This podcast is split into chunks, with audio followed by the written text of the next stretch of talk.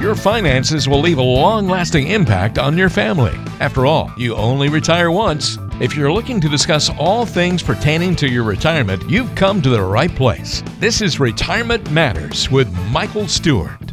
Well, hello and welcome to another edition of Retirement Matters with Michael Stewart.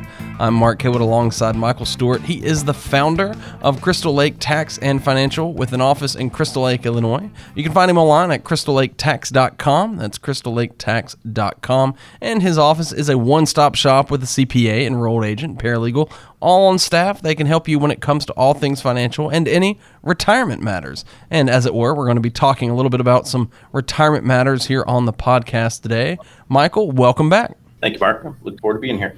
Always good to be with you on the show as well. Michael, let's just dive in to the podcast today. Let's kick it off with a little bit of the news. Extra, extra, read all about it. Well, that's right. We always love to see on the podcast what's going on in the world around us and see whether we might apply that to our own financial life. So, interesting headline here for you, Michael, today. So far this year, most of the growth in the S&P 500 is driven by only 6 companies. Facebook, Amazon, Google, Microsoft, Netflix, and of course Apple, who we just saw topped a trillion dollars in their valuation. Since those are all tech and web related companies, are we setting ourselves up for another downturn like the dot com crash? Many investors don't realize that the most common stock market indexes, like the S&P 500 that you mentioned, they're what you call weighted indexes. And that means that the S&P 500, yes, it's comprised of the 500 largest US companies, but they aren't represented equally where each is say one five hundredth, you know, where they have a share of each one of them. They're what they call market weighted. And you mentioned Apple with a trillion dollar valuation. This means that they represent the percentage of the S&P 500 based on how large they are. So to your point on the majority of the gains coming from those six companies, and those companies are up double digits, some are up 20, 30, 60% year to date. But those six companies by size, their weighting, represent almost 20% of the S&P 500. So when they go up, they carry about 20% of the entire index with them. Now this is great for performance when the larger companies are roaring to new highs, as it's less important how the other 494 are doing. Where this becomes problematic is when the tide turns and these technology stocks begin to kind of fall out of favor or hit a speed bump, and investors start putting their money in other sectors like healthcare, energy, or financials who knows when this will happen? But the one thing we do know is that although history may not repeat itself, it sure does rhyme. So it's a matter of when this shift occurs, not if. So, how does an investor play out this? The key is to have a plan. Know what you're invested in and why. And when any one position gets too overweight because it's done so well, like these six names, capture some of those gains and redeploy that capital in other areas that may have underperformed. Because history's shown that year after year, there's an eventual regression to the mean. And what that means in English is that what's hot today won't be hot forever. And what's underperforming today will likely do better in the future as kind of a catch up trade. So if you wind up shifting some of the winners down to some of the losers, over time it's going to blend the returns and reduce the overall risk in your portfolio. So you can still participate in that upside, but you also manage some of the downside at the same time. I like that key point there. Have a plan and make sure that you realize that while history doesn't repeat itself, it sure does rhyme. Of course, if you have questions as you're listening today. I gave out the website earlier in the podcast, but if you don't want to have to stop and shift back around through the audio file, it's simply crystallaketax.com. That is crystallaketax.com. You can go there for more information, and we'll give out the phone number here actually. It's 815 526 3092. All right, that's been in the news, and now let's move on to one of my favorite parts of the show where we hear from you, the listeners. It's time for the mailbag. We want to hear from you.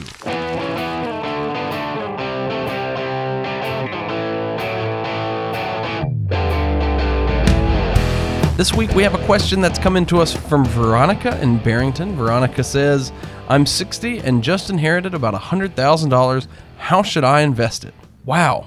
Congratulations, Veronica. Yeah, congratulations on the windfall. Veronica, that's a great question. The real answer is I don't know yet. And the yet's the important part. And let me explain. So typically this is how it works in the financial brokerage industry. You walk into a bank, you know, you got that hundred thousand dollar check in hand, or you go to a local investment guy or gal and say, I just inherited hundred thousand dollars. How should I invest it? And immediately, seeing commission in their eyes, they pull out brochures and charts and they got an investment idea for you within a few minutes. Let me tell you how we work and how the meeting should be. Veronica, sorry for your loss, but this is an opportunity you can use to improve your financial circumstances by making an educated choice. I can't share an immediate investment recommendation with you. That'd be like a doctor prescribing medication without an exam. That'd be malpractice. And for me to prescribe an investment would be financial malpractice, as I couldn't possibly know what's best for you without more information. So let me ask you a few questions. Those questions might be along the lines of what debts do you have? When do you plan to retire? Do you have a mortgage? How is your current cash flow? Do you have enough to pay today's bills or is it a little tight? Do you have any emergency savings set aside, not including this money? What type of investments do you already own in your IRAs or 401ks? In your eyes, what would you like this money to do for you? Growth, income? How much of the 100,000 do you need immediate access to? So Veronica, do you see the difference in the process? I'm not trying to sell you anything. I'm trying to find out what you need and what's going to improve your financial life. The other broker is just looking for the sale and to kind of ring the register. And you know what? As financial clients, you deserve more. You should be treated as adults. This should be an educational experience for you because it's real world issues. So how should you invest the hundred thousand? It may be invest the money. It might be able to pay off the mortgage or other debts. Maybe it's a little bit of both. So come on in and we'll talk through what makes the most sense for you. The one thing you know you won't get is a sales pitch.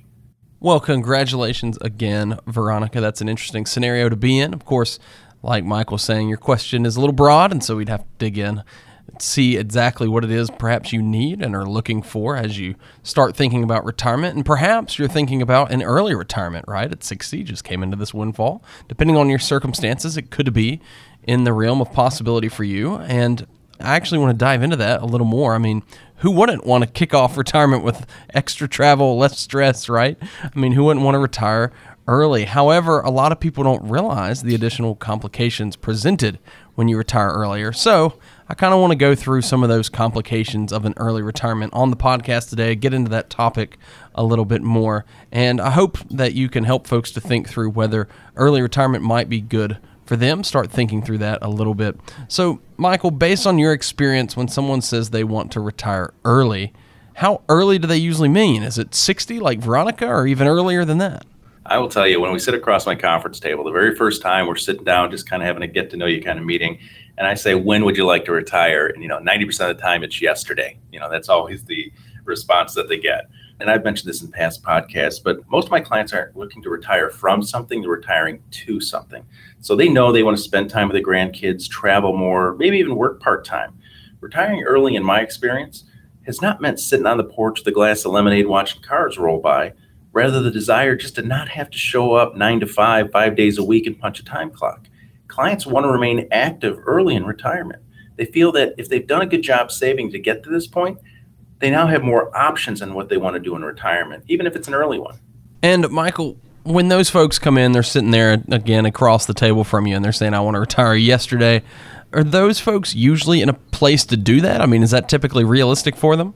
This one's a tough one. As much as I get professional pride in seeing our clients' plan come to fruition, especially if it's years ahead of our schedule, where we can talk about retiring earlier than planned, I also have to have the very real and direct conversation with prospective clients that their desire to retire early may not align with either the amount of savings that they have or the lifestyle that they expect. Now, more times than not, we work through co designing a plan that can help bridge those gaps for the ones that maybe aren't on track. So instead of retiring in a year or two that they had hoped for, maybe we can in two or three or four years. And if we just make some small tweaks to what we're currently doing, and this is huge because without that plan and identifying what needs to be done today, they were in a scenario where the track they were on probably wasn't realistic for seven, eight years, if even at all. Even then, it was kind of duct taped together with hope. So when I build a financial plan for clients, we call it the retirement success blueprint. We use what I phrase as worst case planning. That means we're planning to take the least amount of risk with very realistic assumptions going forward to ensure that we're confident that our income and retirement is going to be sustainable and predictable until that client takes their last breath. Chances are we're going to do much better. But if we can live with and be successful with what the worst case planning is, then that allows them to move forward confidently. Now, Michael, you already mentioned this actually, talking about folks that might want to retire and maybe take on another job, some part time work. Do folks typically stay out of the workforce or are they looking for that sort of second career? Yeah, I've been a financial planner for almost two decades, and you know, a decade or so ago, when clients retired early, they would usually not work. You know, they were just hanging the overalls up on the shelf. In the past eight to 10 years, this has changed, and it's really changed for about two different reasons. The first one, as mentioned before, many clients who retire early, whether that's 55, 60, 62, they're not looking to stop working. They're just looking to stop working full time at what they're currently doing. And many will go to part time work or consulting as kind of a second gig. You know, we call it kind of a second act in their career. Now, the biggest thing that's changed is really the second reason, and that's healthcare costs. You know, we've covered a variety of times on the podcast.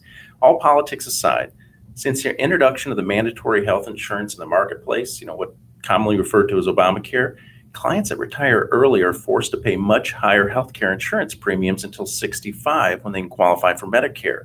A married couple today, age 60, trying to get health insurance for both may run them about $2,000 a month or $24,000 a year of just extra healthcare insurance expense. Did they build that extra $24,000 of income just for health insurance into their retirement income plan? Probably not. If a client needs 70,000 a year in retirement, they now need 94,000 due to the extra health insurance costs. And some clients that retire early, they go back to work part-time just to qualify for health insurance you know, regardless of whether it's working at one of the local Home Depots or Lowe's or grocery stores or some chain that actually provides health insurance for part timers, or at least to supplement the costs until they do qualify for Medicare at 65. Now, these costs need to be built into any financial plan for someone that even hopes to retire early. So, you just mentioned that as a particular challenge of retiring early. What are some of the other specific challenges that folks face? you know, there's almost an unlimited set, but you know, if I really had to nail it down, there's probably four specific challenges, and they all intertwine because they all have to do with longevity. The longer you live, you know, the more things that can potentially go wrong. So these four challenges for retiring early. First one would be what we just talked about, healthcare costs. How do you pay for health insurance at 10, 20,000 plus extra per year? So you got to have a plan for that. The second challenge would be cost of living increases. So every year things get a little bit more expensive. So, you know, they call it inflation, but really it's just cost of living. Everything gets more expensive over time. So the cost of living doubles about every 15 to 20 years. So if you need $75,000 a year and you're retired today at 60, then you're going to need close to $150,000 by the time you're around 75. Do you have a plan in place that's going to ensure that you have rising income to keep up with the cost of living? The third challenge might be market risk if you're taking too little risk, you're never going to keep up with inflation or the cost of living. If you take too much risk, a market correction or market crash can drain your portfolio, and then you risk running out of money in retirement at the absolute worst time. Especially if you're retiring early and you've got a retirement, and this has to last you 30 plus years, you need to be very cognizant of how much is the appropriate amount of market risk you can take. And the fourth thing, and some will see it as a challenge, and I'll give you kind of two scenarios of it on how it can be a challenge, would be boredom. Retiring early where every day Saturday sounds great compared to the daily grind. My retired clients tell me that after a couple months, boredom kind of sets in and they either got to find a hobby or volunteer or even go back work part-time just for social reasons, you know, just another reason to get out of the house. Another challenge with boredom is a financial one where idle hands kind of need something to do. So clients wind up picking up projects maybe they normally weren't going to do, or they travel a little bit more than was originally budgeted, or they go out and buy new toys that originally wasn't budgeted. And now all of a sudden, you know, we've got to have a very real conversation that our financial budget and what we allocated versus the lifestyle are a little bit misaligned. You know, so it doesn't take much to get it back on track, but once again, boredom can kind of cause that where all of a sudden the checkbook comes out and the debit card, and it can wind up causing you a little bit of financial pain and disrupt your plan a little bit. And finally, Michael, I'm going to ask you this question, and it's going to come across as an incredibly simple question, but I'm sure the answer is rather complicated. How can somebody really know if early retirement will work for them? I like an Alice in Wonderland quote that I reference is, you know, if you don't know where you're going, any road will take you there. So retirement's kind of like that too. The best way to determine if you can retire early or even on the schedule that you'd like to is to put a plan together. You don't know how to coordinate all these financial things in your life, your investments, when to take Social Security, how to minimize your taxes, what your estate plan looks like, you're never going to know if you're on the right track. And don't find out too late that it wasn't an option. More importantly, don't find out too late that had you sat down and put a plan together, you could have retired early, but you can't now. Most of the new clients that come in our office are close.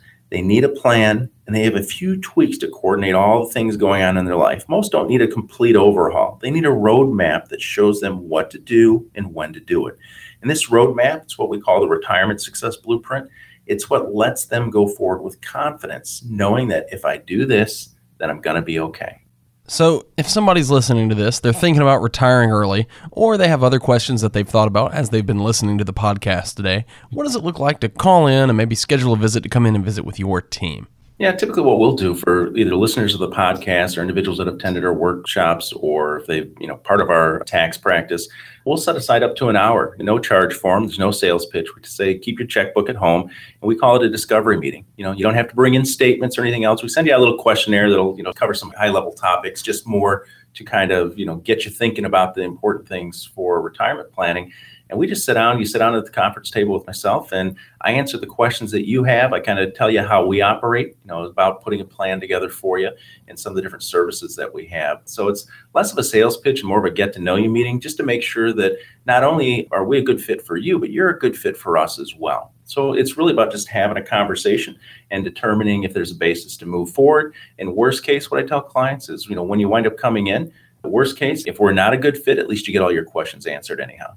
And of course, if you do have questions, you would like to schedule that visit to come in and visit with Michael and his team at Crystal Lake Tax, you can reach out by calling 815 526 3092. That's 815 526 3092. Again, that's your number to reach out to Crystal Lake Tax and Financial. Come in for a visit and get a comprehensive, holistic retirement plan in place that looks at several different areas of your financial life. Again, 815 526 3092. That's 815 526 3092.